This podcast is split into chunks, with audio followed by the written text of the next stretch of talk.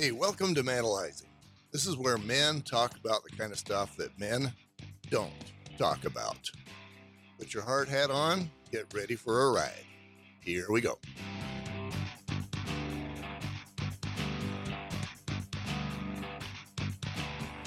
In this episode, I'm interviewing a guy named Padraic Walsh. This is a this is an awesome man. He grew up being bullied for no fault of his own.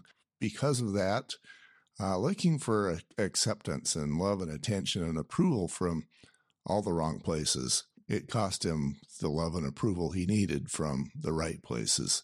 He learned from that and from the ashes of what he once was and all the disapproval that he used to be. He found a way to get past all that, move through it, and make something amazing of his life. He achieved, and he is helping people now.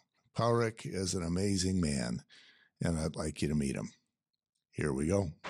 Padraic, and it's Walsh, right? Yes, sir. Tell me about uh, just about, a little bit about you to begin with.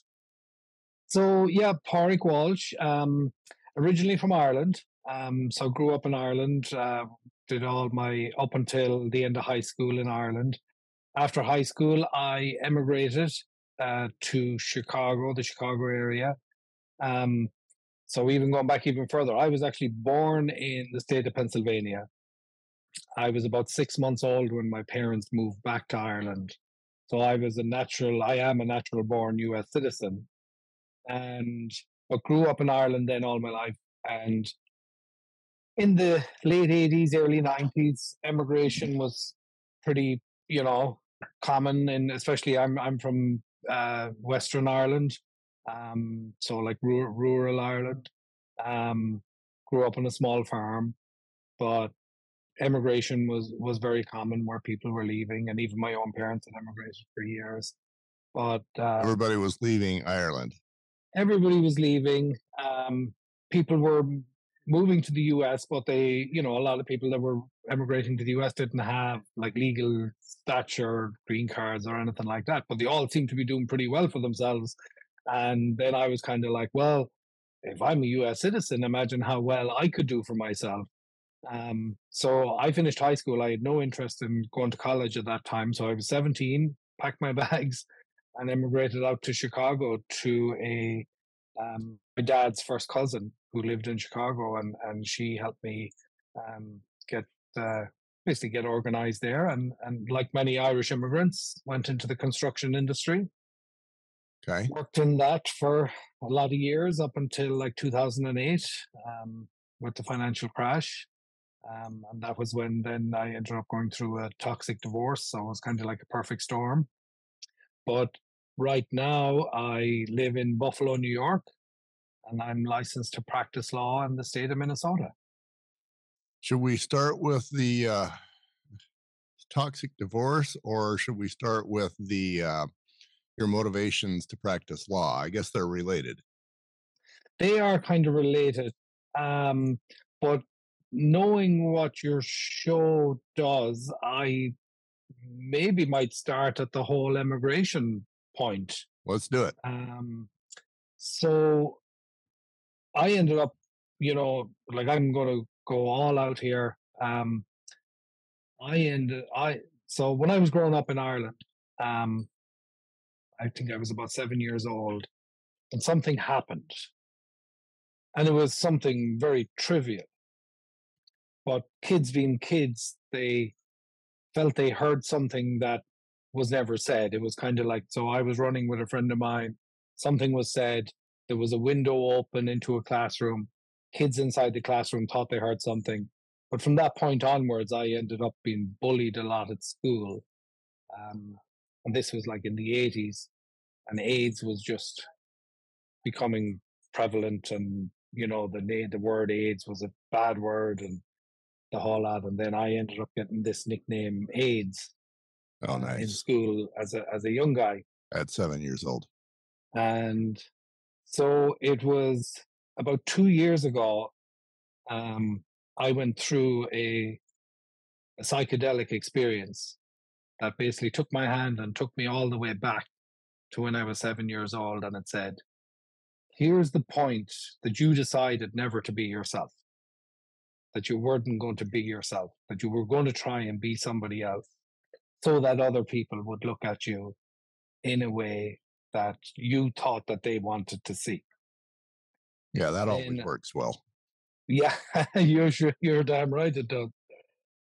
So then my life then from seven years old, it was always kind of like trying to be somebody else, trying to be somebody different and and trying to be in the in crowd. And then as I got into, you know, 15, 16 years old, in in Ireland, the, the, the legal drinking age is 18. Um, but at 15, 16 years old, I was sitting in bars drinking.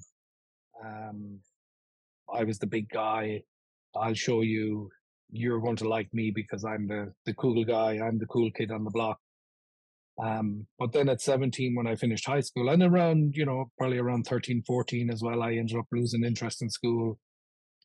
And basically, I just continued because I had promised my mother I would finish high school. But then at 17, then as soon as I had the opportunity, I'd finished high school, I'd done the final exams in Ireland, boom, I was out of there. And that was part of this not trying to be somebody else. I'll show you, you'll want to hang around with me because I'm going to be successful in the US. And when I come home, I'm going to be a bit of a rock star.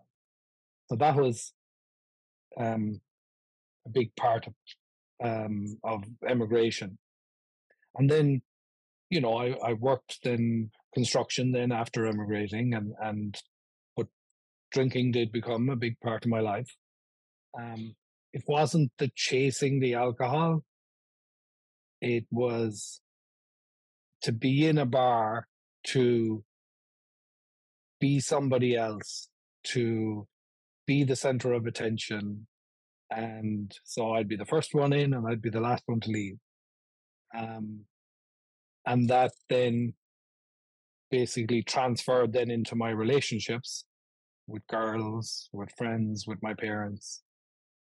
You played the role of the comedian and entertainer so that people would like you and want to be around you. And it doesn't matter if that wasn't authentic to you. Yes, sir. It it uh, satisfied your PTSD. Yes, sir. And then in 2005. So I was dating this girl then from about 2003, real nice girl. Do you know what I mean? Um, but I was, I, think it was a power struggle. I wanted to be in charge. It was kind of like, you know, I'll do what I want to do, but you won't do unless, you know, unless you okay anything with me. Um, we had some good times. We had some bad times. 2005, then our son was born. Um, but I still continued on. I still had to be the life of the party and going out and not coming home. I, I was still working, I was functioning, um, going out all the time. And then finally that kind of wore off. Uh, 2006, then we got married. So our son was born in 05, but 2006, then we got married. Um, but then by 2007, um, my now ex wife, she basically had enough of my antics and filed for divorce. But then the divorce then turned very toxic. Yeah, um, I at least I, I I believe it turned very toxic. I think there was. I don't hold any. Do you know what I mean? I, I think look at my ex-wife. Yes, I I deserved. You know, she had enough. Yeah, and that and that was good enough. But I think when when you, I had never been in court before and and nothing like that, and then just to see it was like, oh wow, it was a whole it was a whole other world. Isn't it interesting? And I, I think it's admirable that uh, because all of us, myself included, uh, we do divorces and we all want to blame the other person. Um, but uh, I don't know if you've uh, read or heard of Extreme Ownership. Uh, it's a book that I am, uh, you know, th- that has shaped my life a lot. But basically, if you don't own a problem, you can't fix it. Yeah. And to me, you basically just owned the problem. You know, there was a divorce and you just said it was my fault. So now you can fix it. And isn't it ironic that you were chasing uh, being loved so hard that the one person who you wanted to love you the most had to had to get rid of you. Yeah, that's basically the bottom line of it. Yeah. Yeah. That's that's rugged, dude. Um, kids? So one son. Um, so when we went through our divorce, as I say, it turned very toxic, but there was never no issues during the the divorce with visiting with my son or spending time. Now he was only about two years old at the time. But then it was after the divorce was finalized because it, there was was kind of like a perfect storm going on. Like we had a nice house uh, that we we had bought, and my ex had moved back in with her parents um, in Chicago, but then the financial crash was coming on. The company I had worked for was having issues. I was having issues. Um, there was just so much going on, and then I ended up out of work and in the line of work that I was in, there was really nothing going on at the time. Um, so it was hard to to to nail down another job. And then the house was well, we need to sell the house because that was basically going underwater. There was a mortgage that had to be paid. So we ended up having to short sale the house. And then people think, oh, you sell real estate, you make some money on it. But we ended up making zero. So what we ended up doing was losing our entire um, down payment that we'd put on the house. Um, but we got enough back to cover the note on the bank. But basically, then there was zero left. Zero left. Yeah. I... Distribute in the finalization of the divorce. So basically, the only thing my ex-wife got was a child and a and a car. Wow. And that was it. There was, there was nothing else. That's but what I'm hearing then is as you drink probably more than the present day you would advise you to do. You had a uh, less than awesome relationship with the wife, probably a less than awesome relationship with your kids. Your job was trash. Uh, mm-hmm. It was mm-hmm. gone. Yeah. Um, that's a hole. How did you deal with that? Uh, well, then throw into the mix and all that. Then in like 1997, I ended up going through this near-death experience. Uh huh. Um, so that was another interesting. So everything I believe, kind of like me sitting here right now talking to you, right? Everything I believe built one on top of the other, one on top of the other, and uh, you want to talk before about my that? marriage. Go ahead. Oh yeah. So b- before my marriage and before I even met my my my now ex-wife, um, in 1997, it was uh, up in the state of Wisconsin, where uh, friends, family friends, uh, were visiting from Ireland, and and we were in Wisconsin touring around, um, and then it was a nice day, and and myself and one of the guys we ended up walking into a river just to see how deep it gets and oh dear. The water was up to our hips, but he was like one step ahead of me.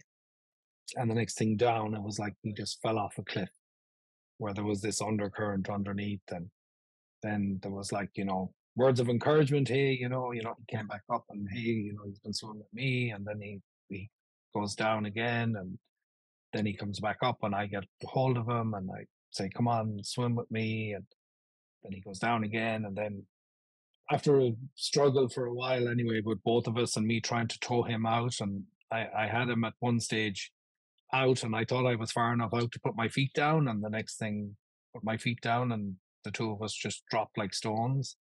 And I'll never forget the peacefulness, the light, um, and it was just underwater and I remember it as clear as day and, and it was like I was never as at peace as I was at that moment.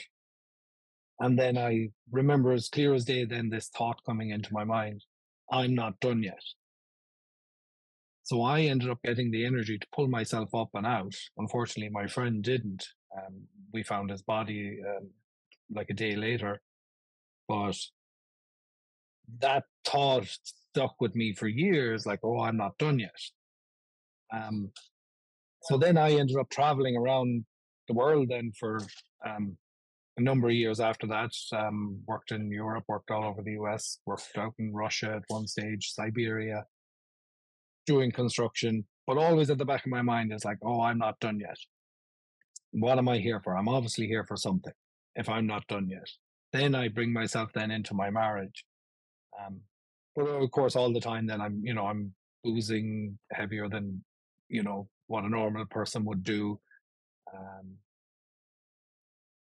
went through the divorce and the toxic divorce, and it's like this this thing. Well, what, what am I here for? Why why why do all these bad things keep happening to me?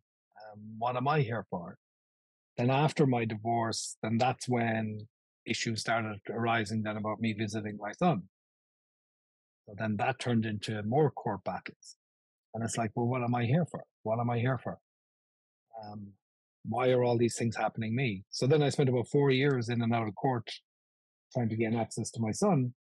And I basically just ran out of money, couldn't afford to pay attorneys or nothing anymore. And I remember walking to the sidewalk outside the court, and I totally understood what it would take to commit murder. Um, but then the thought came into my head again. It's like, no, you're here for you're here for something. And then I kind of started thinking, oh, maybe this is why I'm here. Maybe all these experiences, I was put here to experience them all personally so that I then can move forward to help others. Because um, it's very difficult to help another person unless you have personally experienced the problem. And then that was the point then that I packed up everything and I returned to school. I said, I'm meant to be an attorney. I'm meant to help fathers through child visitation issues, child custody issues, child alienation issues, because I was meant to experience all that.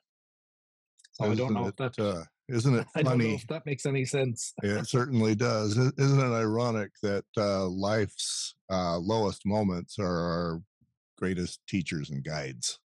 Yeah. Uh, yeah, I and much I, as I told you, I told you I had a story for you. You do have a story so and and i'm putting myself in your place. So you uh, you have that near death experience you lose your buddy you go man there is a reason and a purpose for me being here. And then a couple of years go by and now you've lost your wife you know your your son is is has got to be hugely important to you. He's away uh far more than you want him to be. I don't know if you get to see him much or at all but you know he's away most of the time Uh, yeah, if you lost your job, the world is just kicking your trash. And then if it was me, I'd be going back, okay, I'm here for a purpose, but it sure doesn't look like it. Yeah. Uh, what did that moment feel like to you? What did you do to yourself?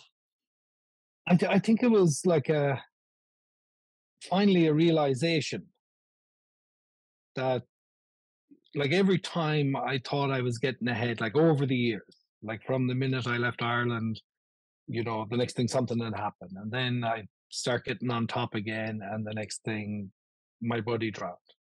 Then I start getting on top again.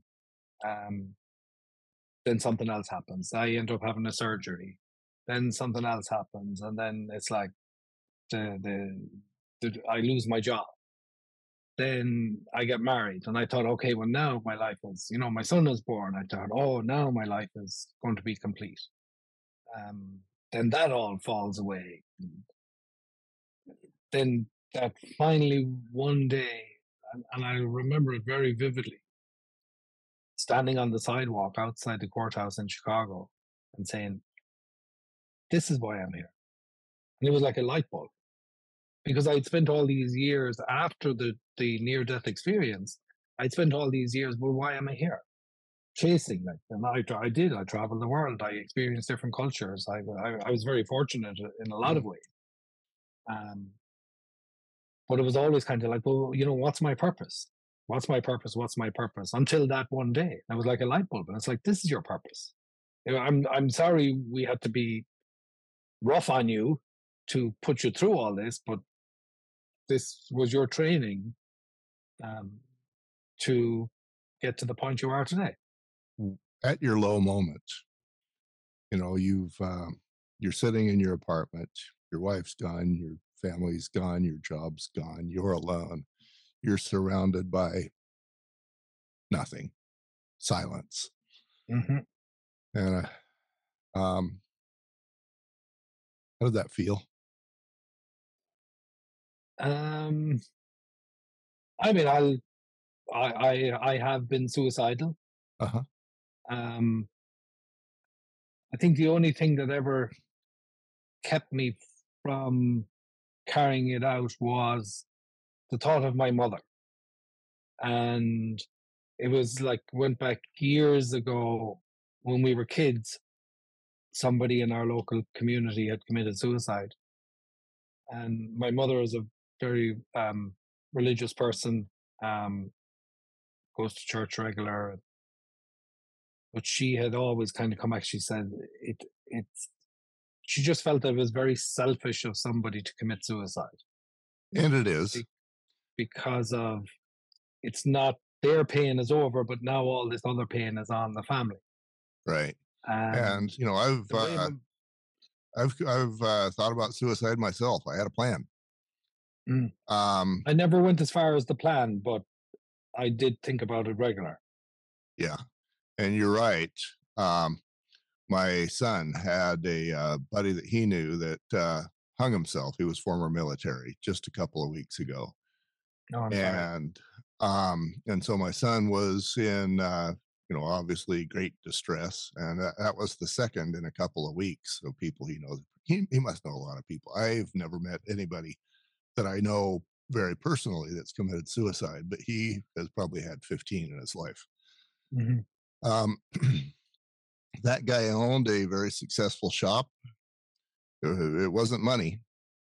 So whatever that guy's issues were, and he he was former military, so he may have had some PTSD. But mm-hmm. uh, it to see my son suffer the way he had, I think uh, you know, if you believe in an afterlife, I think that's part of what hell is, is watching the pain that you've caused to people who loved you and who would mm-hmm. have been for there for you if you would have allowed it. Mm-hmm. Uh, that would be hell to me. Mm-hmm. So, uh, selfish, yes. Um, is there another answer? I guess that's why we have this podcast, right? Yeah, well, that's the hope anyway. Um, so I, you know, I, I had kind of come from a position of in my own head, and it was like, oh, I was brought up in an Irish Catholic family, and I have siblings who are have are in successful marriages, and then here I am with this divorce. And right. divorce is frowned upon in the Catholic Church, and then it's like, well, I can't talk to my parents because well i'm the black sheep now you know? Uh-huh. and, and knowing full well now today all it was was pick up the phone. Yeah they uh you know they may not have approved but i'm going to guess that they probably would have still loved you and you know oh, may... all i all i had to do was pick up the phone but it, it was in my own head. Uh-huh going through the conversation like oh they'll say oh well it's your fault it's your this your that but that was only in my own head. Right. When in reality all it was was a matter of picking up the phone. And uh, that makes you very much the same as every other man on the planet. Yeah uh, when when it was divorce time for me i you know, last thing, last person I wanted to talk to was was my my parents because I had some blame. Mm. We all do, whether we admit it or not. And you know, I had a couple of good friends, um, but they weren't that good. One of them is somebody that I'd grown up with all my life, but at this point, he lives two thousand miles away, and I haven't seen him for five years. Mm-hmm. Uh, the other one, um, he he told me this story. I'd forgotten it, but he told me that I went to him. He was working in a glass shop, and he was the owner and employee and chimney sweep there in the glass shop. And I, I just showed up randomly, started talking to him about relationships and divorce. And he was installing glass, he was answering phones, and then I was third place. Mm-hmm. And so the way he told me the story is I was there for a few minutes and then I could see that I wasn't going to be able to get any sort of a meaning conversation, meaningful conversation out of him. So I left. And those were my choices for friends to talk to about this divorce. Mhm. Um, didn't work out very well. I, you know, we we don't give ourselves a lot of options where it comes to to people that we can lean on, Yeah. and that's our fault. Oh, I, I think you're 100% right there, Gareth. Um, so I'm in the process now, you know what I mean, of, of building a law practice to work with dads. You know, my, my mission, and I believe it's a mission, Uh huh. it's the divorce is kind of like, hey, your relationship is broken down, your divorce is splitting of material things. But when it's when the children are start to be involved, that's when I like to get involved. But building into my law practice is not a traditional law practice. It's building in that, hey, you know, you can text me, you know, you can call me. And I'm also working with the world renowned um, mindset trainer um, who is building a what he calls a vitamin dose that somebody signs up with me as a client they will get this automated email every morning. And basically it's a five to seven minute meditation. Um, the coach i'm working with uh, his name is jesse elder. Uh, he's based out of austin texas but he works with people all around the world. Um, but jesse has had some experience with child alienation but with stepchildren not not with bloodline. Um, but he's totally on board. He's like you know these fathers are feeling lost already because of the divorce and then you start taking their children away you end up in a very very dark place and that's i believe where my experience comes in as far as hey, i know that dark place and here are some tools that i wish were available to me. And that's what i'm trying to do no more than what you're trying to do with the podcast is just trying to help one another Right. um, get through the dark time you know Yeah. To me, uh, the, my darkest time was was that moment of silence. Um, you know, I was used to having kids bouncing around and being loud and laughing and and making messes and Mhm. all of that. And and then I go to a basement apartment where the silence just destroyed me. yeah And uh, for me, that felt like the world telling me that I sucked and failed at life. You know that uh, you know family wasn't my thing, and and you know jobs wasn't my thing. Life wasn't my thing. And yeah, it was a very dark and hard place. And I've mentioned in some of the other podcasts that the highlight of my day was listening to the family above eat dinner in Mhm. the uh, uh, in the evening because then I heard chairs rattling. I heard um, muted conversations. I had heard kids making noise. That was my highlight. yeah It was it was a dark time. Uh, still, knowing how things turned out, you know, I I would do it again. Mhm. Um, how about you? What what? Uh,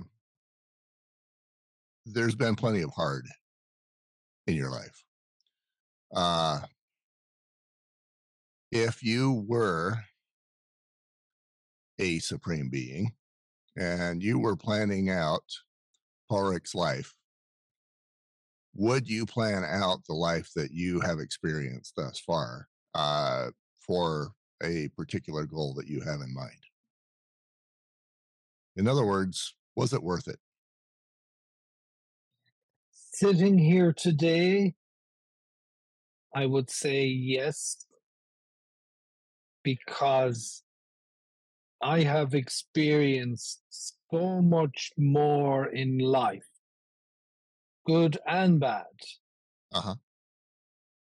than most people will experience in three lifetimes. And I'm sitting here today at 45 years old, and touch wood, I have a lot more laps around the sun to do. Yes, you do. But I have. So it was a conversation. So I have a brother who still lives back in Ireland. You know, beautiful family, and you know, I have nieces and nephews, and they're they're fantastic. And I always looked up to my brother. because this was even before I got married. I was traveling the world. I was, you know, stay in a place for three months and then I'd move to a whole other continent and I'd three months and I'd move to a whole other country. Um, and my brother was in Ireland and he, and he was building a, a very successful business for himself. Um, you know, had settled. And every now and again, my mods say to me, Well, why can't you be like your brother?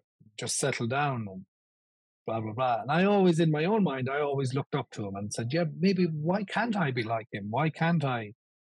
Until about three years ago, um, I was back visiting my family in Ireland. And my brother says to me, he said, Oh, he said, Have you ever met my friend Jerry? And I said, No, I've never met him. Oh, come with me. I want you to meet my friend Jerry. Jerry, have you ever met my brother Padraic? No, I haven't.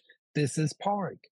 This man has traveled to more places in the world than we'll ever dream of.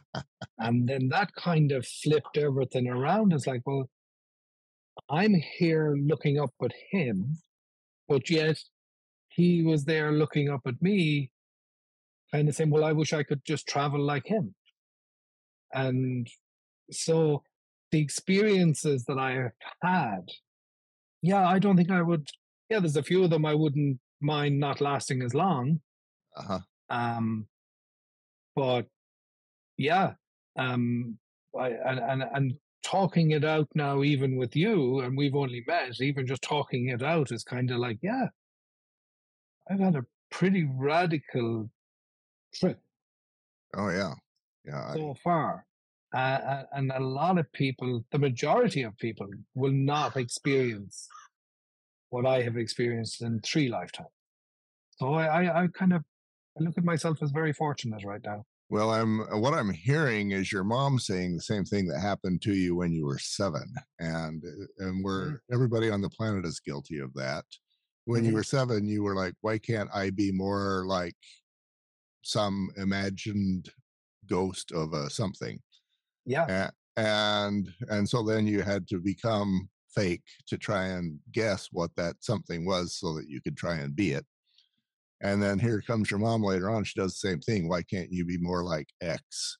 Yeah. And wouldn't it be nice if um, if the question we were asking ourselves is why can't I be more like me? Why can't I find out who I am and then be that person? And that's you've hit the nail right on the head.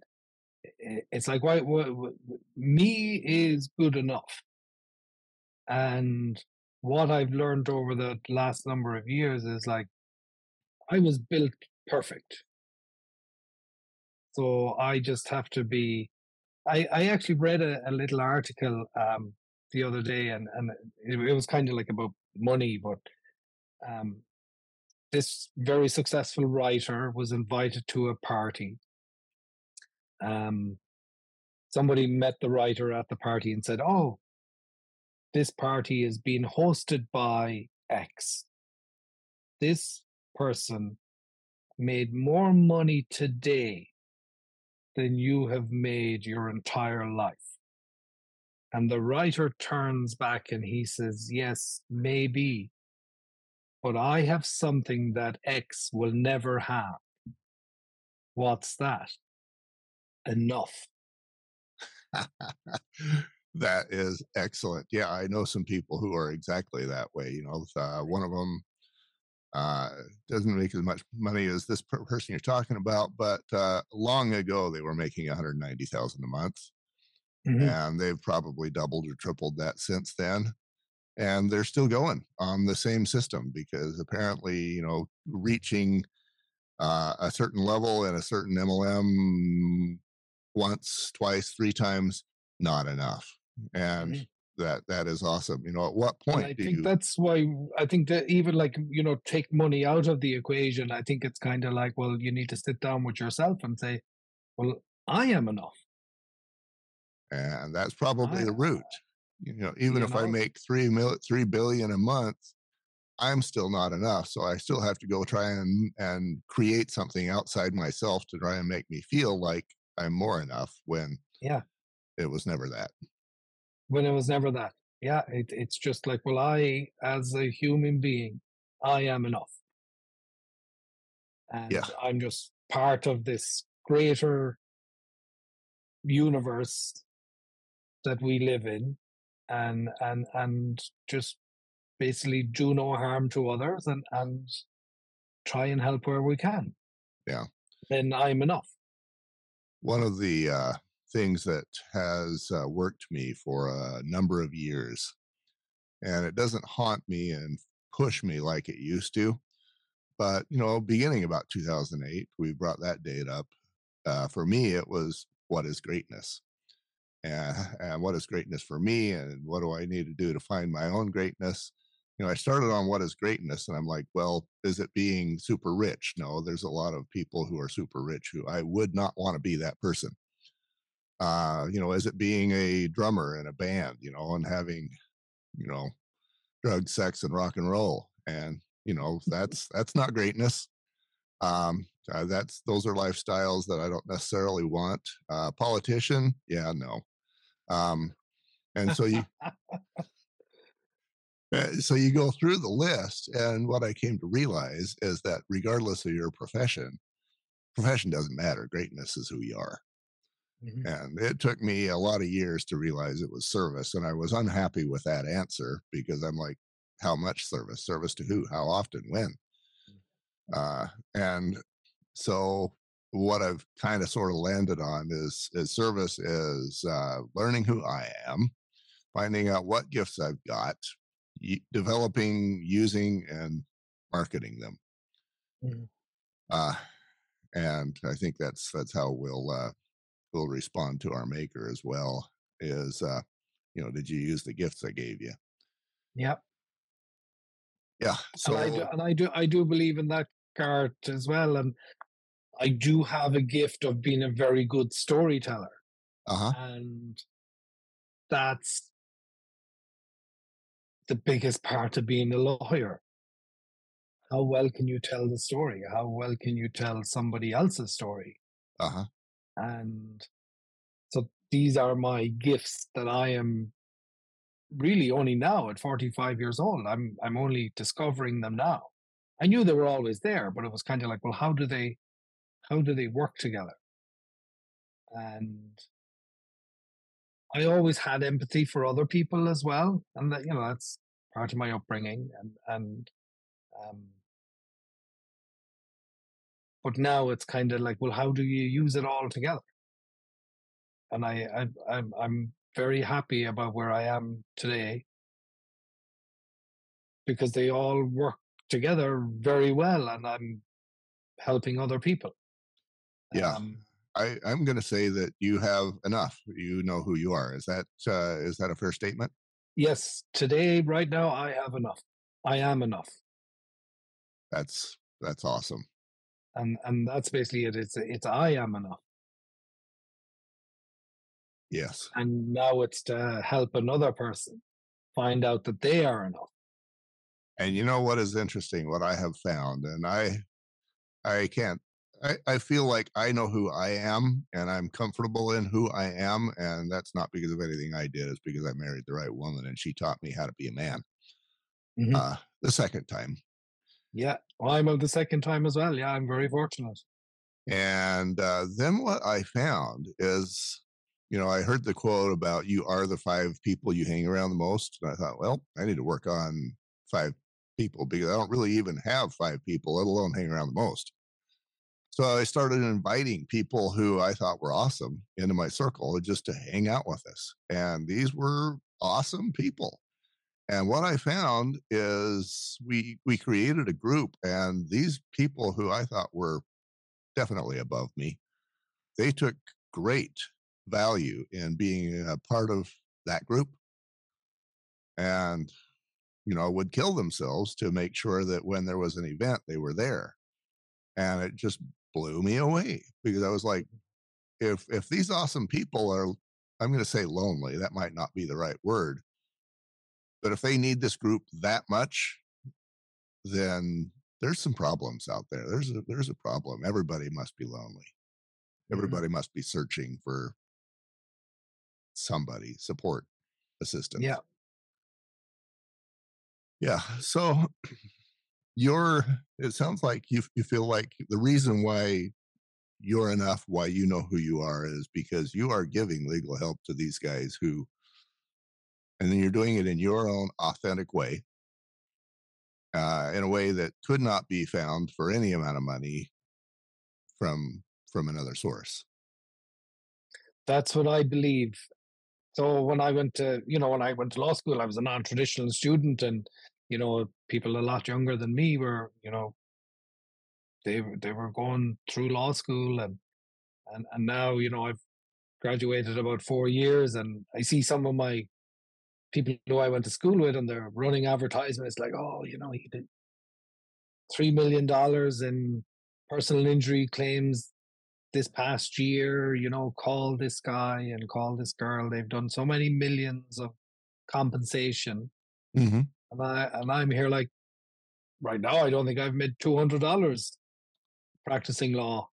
Uh-huh. Um but I do believe I've helped a lot more people than what Yeah. my classmates have done.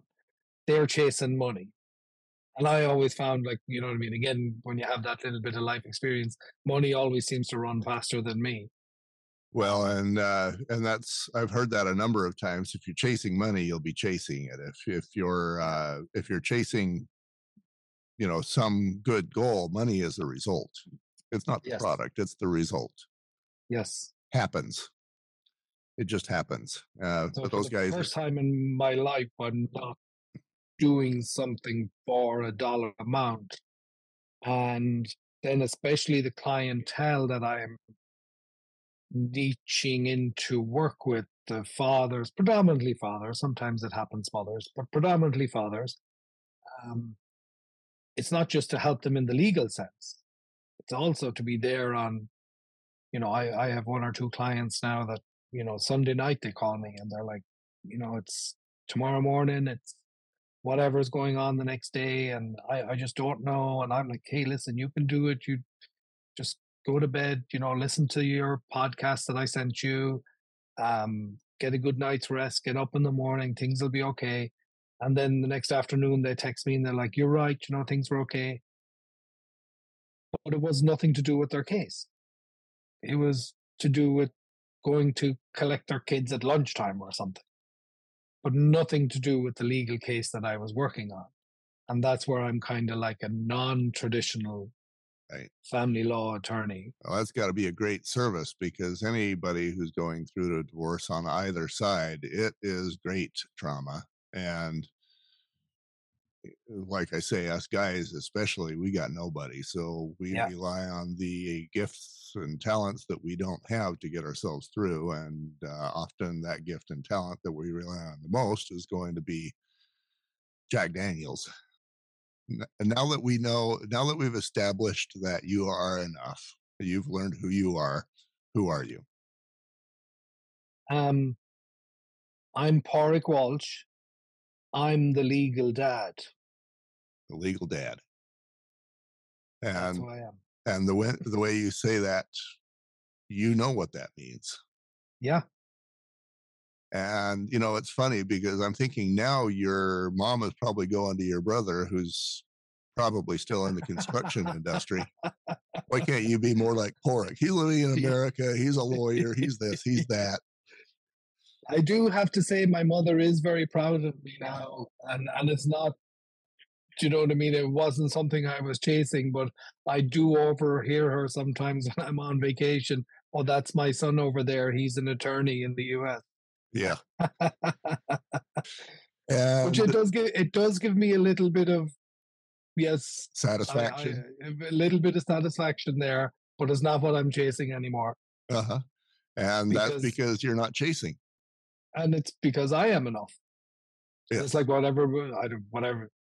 So there's a, a friend of mine um, who I uh, uh, I work with from time to time. Um, great lady, but uh, I I don't know how we are with language on on your podcast, but but she has you can bleep it out. So I'll just give you a fair warning. But she has a bucket list. And I read it one day, and she's like, "Fuck it to the people who don't think I'm enough." Fuck Uh-huh. it to the people who look down on me. I, you know, and that's basically what she has. And a full list, and it was really well done. Uh, You know, you know this- what's uh, you know what's kosher on this show? Anything that's authentic, Yeah, and uh, that's that's the only rule I've got. That's that's awesome, and that's the answer to this the conditions that you grew up in, and that most of the rest of us grow up in. yeah. So yeah, so I don't go out there now trying to impress anybody else. Um, I'm here now to genuinely help others. Uh huh. get through this pothole in life that they find themselves in. And I can do that through legal help. But I'm not here to impress my peers who I went to law school with.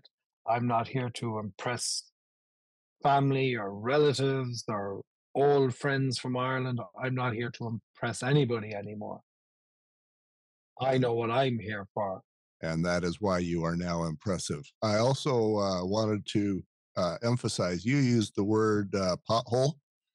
You know, Yeah. when, when I went uh, through my divorce, it felt uh, more like a moon crater, or or it felt more like a cave. Oh, I thought the world was ending. Uh huh. Uh, that's really what I thought. But but now when I look back on it, really, you know, what was it when you look at the grand scale of life? It was just a bump in the road. It was a pothole. Yeah. Yeah. And I, I think there's a lot of guys who are going to be listening to this podcast who, you know, are at I that so. uh, low moment in their life, and Yeah. they're going to go, "Oh, yeah, this feels like a cave," Mm. and uh, you know, a cave full of bats and bat crap, but Yeah. but it's really just a pothole. But something that has really helped me out, uh, Garrett, is a book called The Power of Now. Uh huh. and it's like you're in your mind and you're thinking, you know, like when I was going through my divorce, it's like, oh my God, what now? And the letters are coming in the door, and the you know emails weren't as prevalent as they are today. But it was like, oh, you know, what next? And you're in your mind, and then you're thinking back in the past, and then you're trying to project into the future, and oh, it'll be better then. But really, if you just settle down and think about now, right now, everything is okay. Right now. Uh huh. That's awesome. And sh- shut off the thinking because your mind is only playing tricks on you. It's like, you know, you can feel your feet. Like if you sit back and actually just feel your feet. Okay, well, this is right now. I'm in right now. Uh huh. and it really does help if if you make a a conscious effort to like hear what you're thinking and hear what you're projecting be a bystander to your own thoughts because your thoughts are what's fucking killing you Oh yeah. and but if you can learn to be a bystander it's an amazing read uh, the power of now and every now and again i'll just you know you'll get frustrated doing something you know you're trying to put a screw into a little hole and just and you're oh. And then if you just sit back and oh i can feel my feet. Oh i can feel my oh no. I'm in now. I I remember it's taking my uh, my amazing. my daughter out. She was probably 18 months old, and she'd learned how to walk enough that she could walk across the grass. And I was going to take her for a little walk. And in my mind, I was like, okay, we're going to go around the small block, or we'll walk across the street to the neighbors or whatever. She took 10 minutes getting across the front lawn because she'd see a stick, eh, she'd see a bug, she'd see a, a flower, and she would want to stop and examine every one of those. And at first, it just irritated me. And then I'm like, why don't I see those things anymore? Yeah. And it's Yeah. kind of like, wow, good for her that she was so interested in what's around her. Uh huh. It's like, wow, the world is an amazing place when you sit back. Because I think over the years too, and, and and this is basically in most societies, when you're born as a child, it's like you have this 360 degree view of the world. Everything is so new to you the flowers in front of you, the trees, the leaves, the changing the colors. It's all like, wow, how this whole thing works. Uh-huh. But then over time, we get like, oh, you're not allowed to do this. You're not allowed to do that. Don't touch the stove. Then you, you go into like... school and then you, oh, well, you should be more like your brother. Or you should be more like this one. Or how come your grades aren't? And then you end up getting these blinkers on. Uh huh. And then you forget about, wow, it's amazing how the trees can change color like they do how they're preparing to go to sleep for the winter by sucking the nutrients from the leaves back down into their core, into their now. Uh, you, you segued into a story that came to mind that that I was wondering if it was even going to be relevant. But thanks for the segue. So I, I, was in um, Hawaii, uh, Turtle Bay, North Shore, Oahu, and uh, there was a dude I was talking to. He was handing out towels near the pool. Uh, Polynesian dude. I talked to him a little bit. Turns out that he had come uh, and played football at a local uh, junior college that was not too far away from where I lived here. And so I talked to him and I said, Well, how do you like your job? And I thought, Man, you're the towel hander outer. It doesn't get much lower than that. He goes, Oh, I love my job. I get to sit and watch this Hawaiian sunset. He didn't say Hawaiian sunset, he said sunset. But he got to watch that Hawaiian sunset every night. And I thought, dude, you're an idiot. You're making nothing. And all you get out of life is is this sunset. And then my next thought is, dude, I'm an idiot. Because I wasn't even noticing that sunset at the moment. Yeah. And I'd pay a lot of money to be there and it's right in front of you. Yeah. Yeah. But I think that's what happened is oh, we get conditioned with you have to chase money, you have to be successful. Like, what is successful? So that man's success was I'm getting paid to watch the sunset. Uh huh. Yeah, when you put it um, that way, who doesn't want that job? You know, so so what? But what is successful?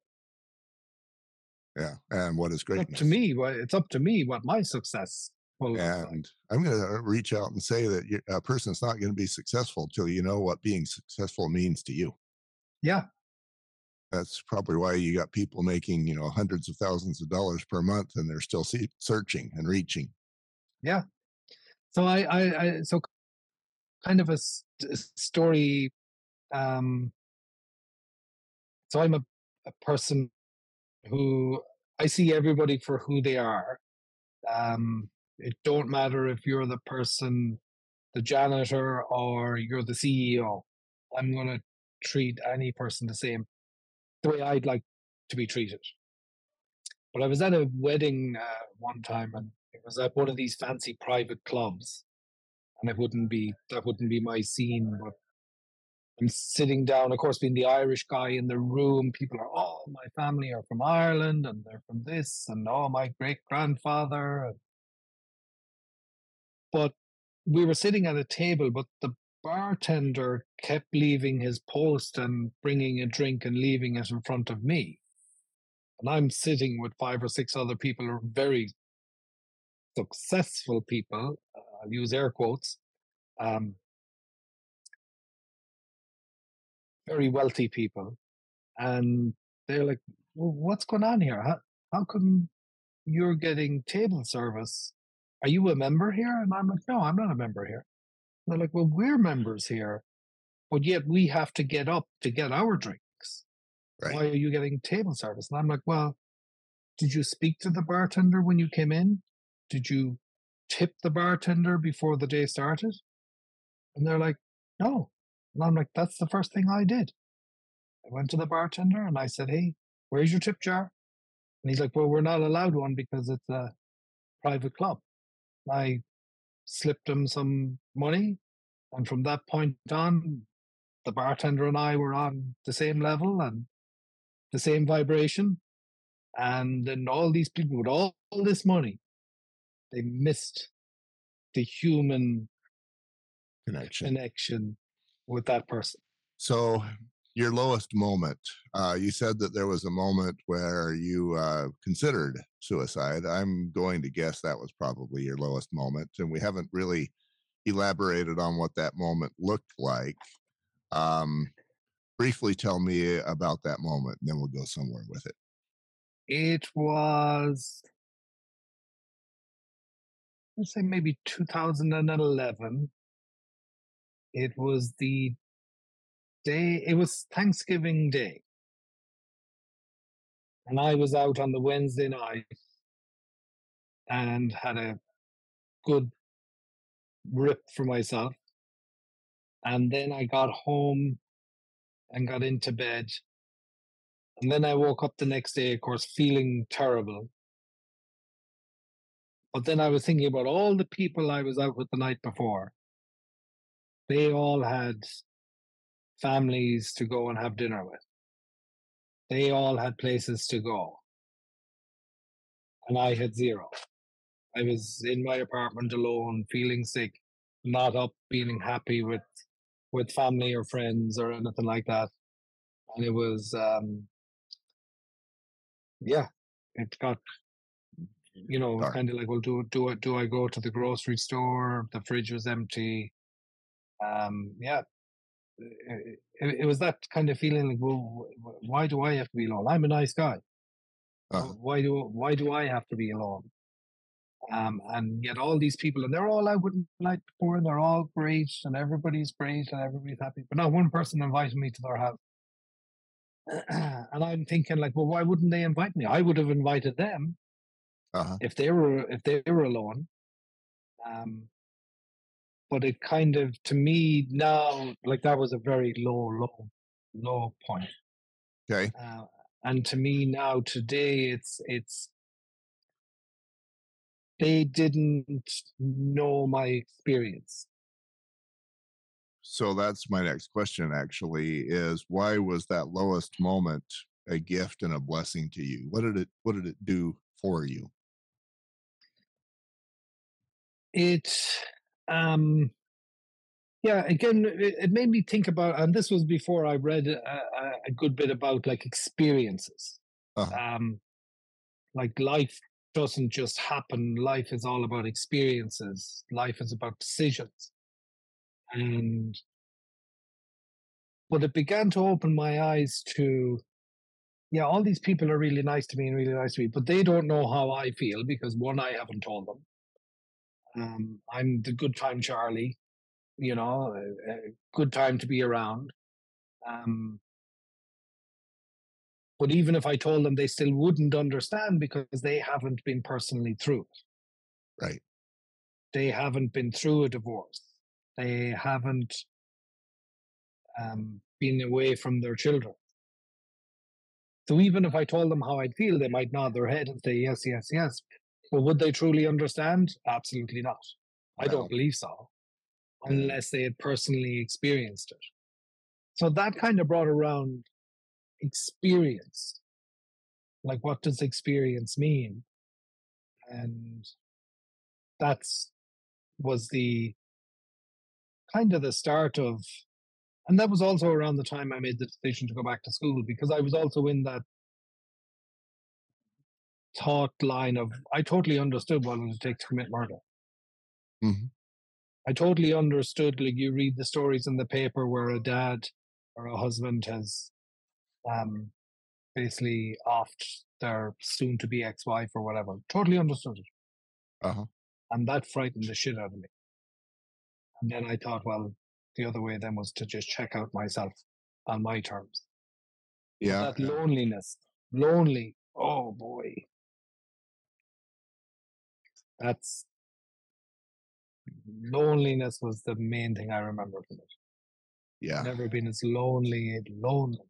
Been there very much, you know, and and I I have to say that I have uh, not directly been in a place where I was like, man, it'd be nice to shoot the ex-wife. But there were a hundred times during the marriage where I thought, man, wouldn't it be nice if she just died? Oh yeah, no, no. I totally understood what it would take for somebody to commit murder. Uh huh. And Yeah. that's crazy. Like, you know, it, it, it's it's just crazy to think of. Um, Because I'm the one that, like, you know, a little fly or a bee or something gets into my house. I'm the one that tries to help it back outside. Uh I'm not the one with the, you know, trying to whack it. Oh yeah. Yeah. I'm I'm the Um, dude with the with the fly swatter. Yeah, Yeah. yeah. Uh, uh, one of those zap it guns. What are those things called? They shoot salt. That's entertainment for me. Yeah, yeah, yeah, yeah. You're a nicer guy than I am. But then for, but you know what I mean? Like when you're, t- when you think like that, it's kind of like, well, I don't want to hurt this fly and I want to let that. But yet, I totally understood what it would take to kill somebody. Right. Yeah. And that And that's me. That when you- frightened me. That, yeah, that as it should, I'm sure. Uh, that's when you realize that it's time to uh, take a look at yourself and and do what you need to do. And it sounds like you did.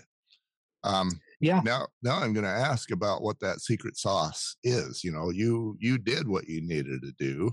I mean, you had the option of just blaming everything on the ex-wife or blaming everything on on uh, you know mom or whatever, but you didn't. Um, what's the secret? How did you do it?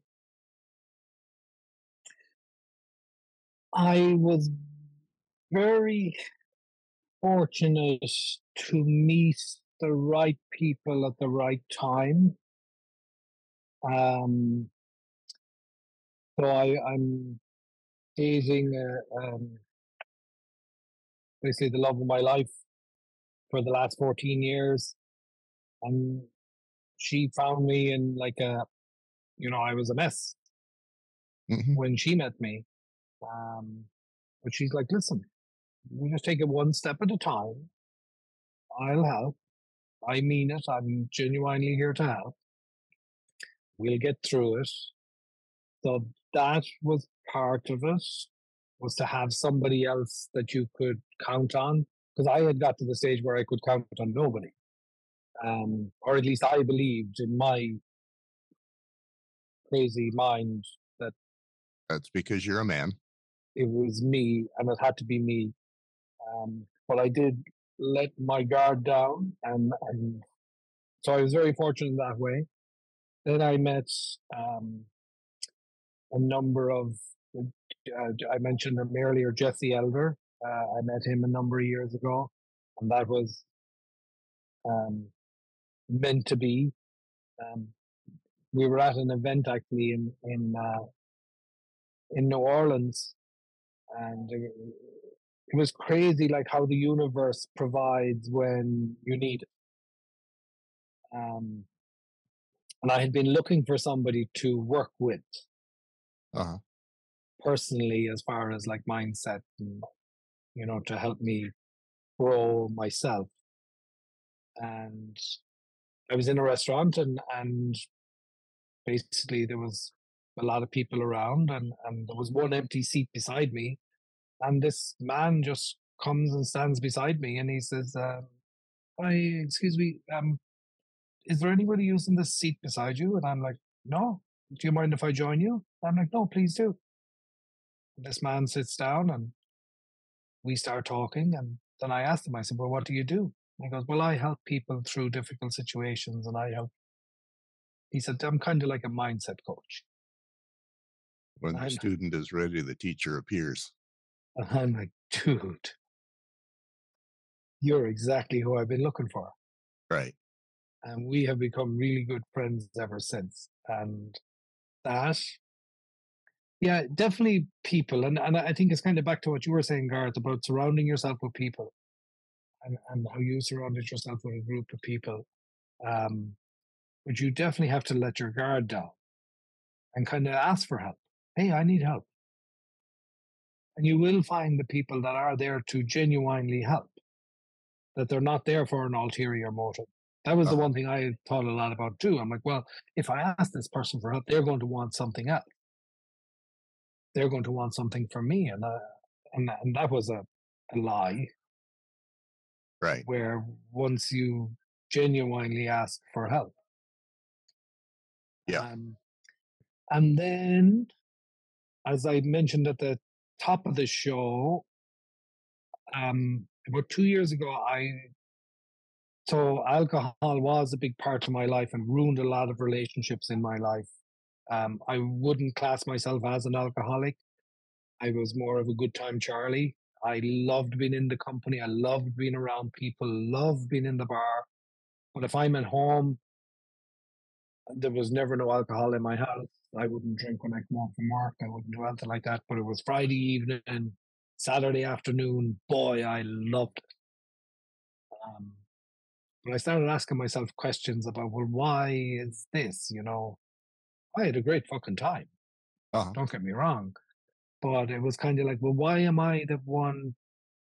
I would end up going through three shifts of people, if that makes any sense. So basically, there'd be a group of people that would go to a bar at like two in the afternoon on a Saturday and they would stay till five.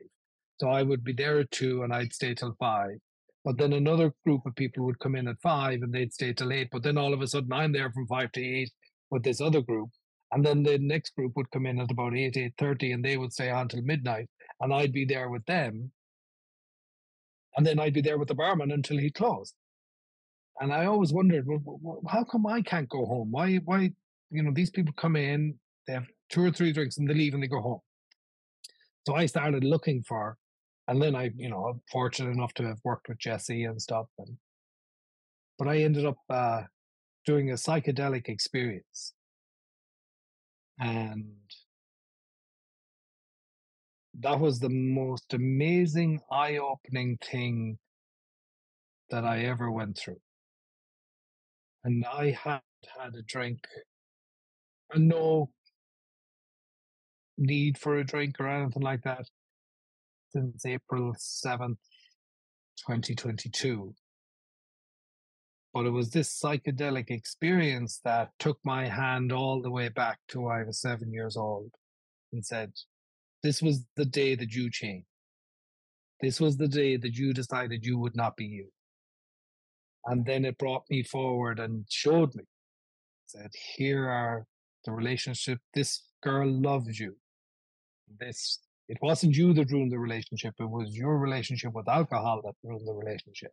It was you not being you and brought me all the way to today. Well, that, was the most of uh amazing thing I've ever done. kind of addresses the uh, last question I have for you, which is that uh, now you've got a.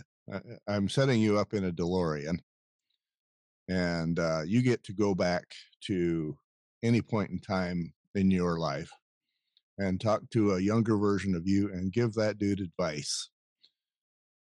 Um, and you you get a minute to talk to that dude. Uh, which version of you are you going to go talk to, and what are you going to tell them?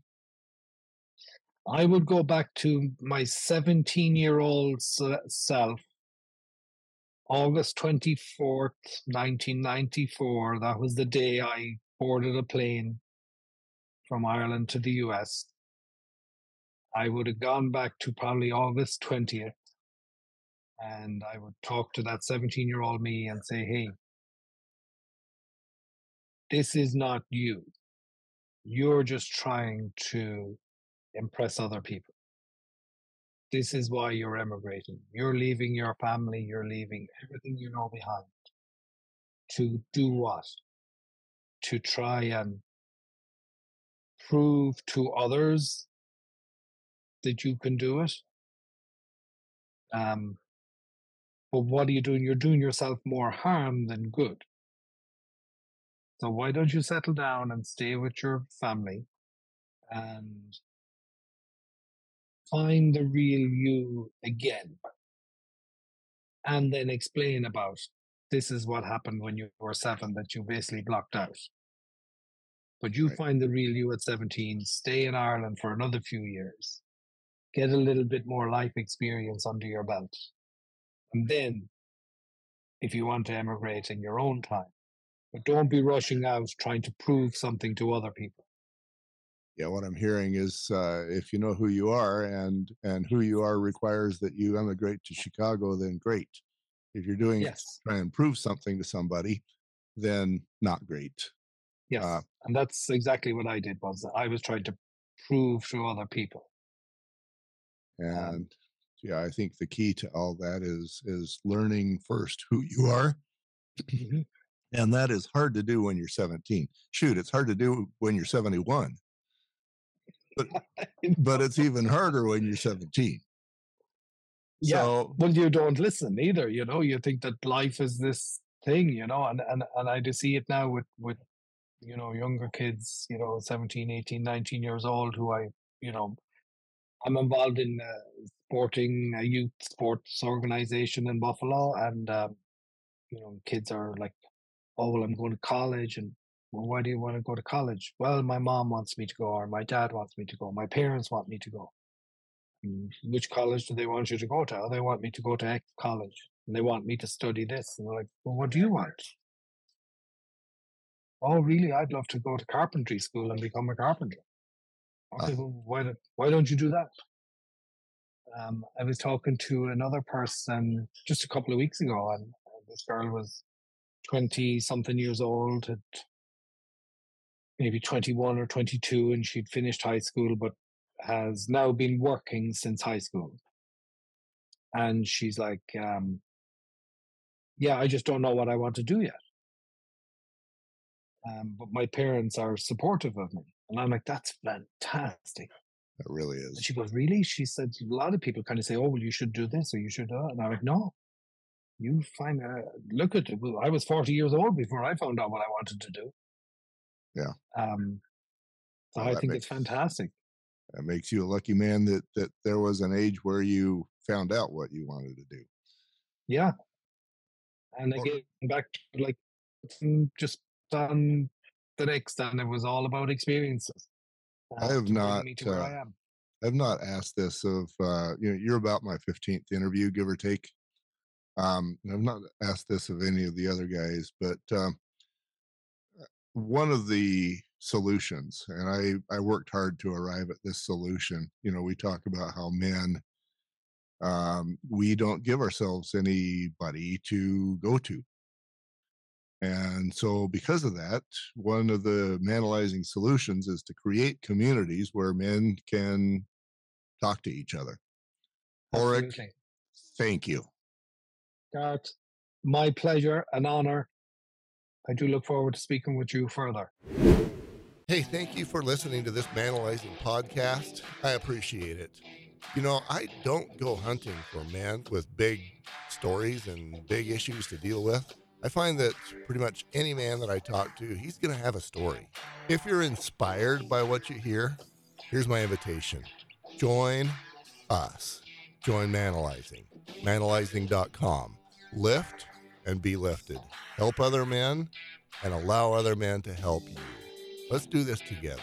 We look forward to meeting you. Manalizing.com.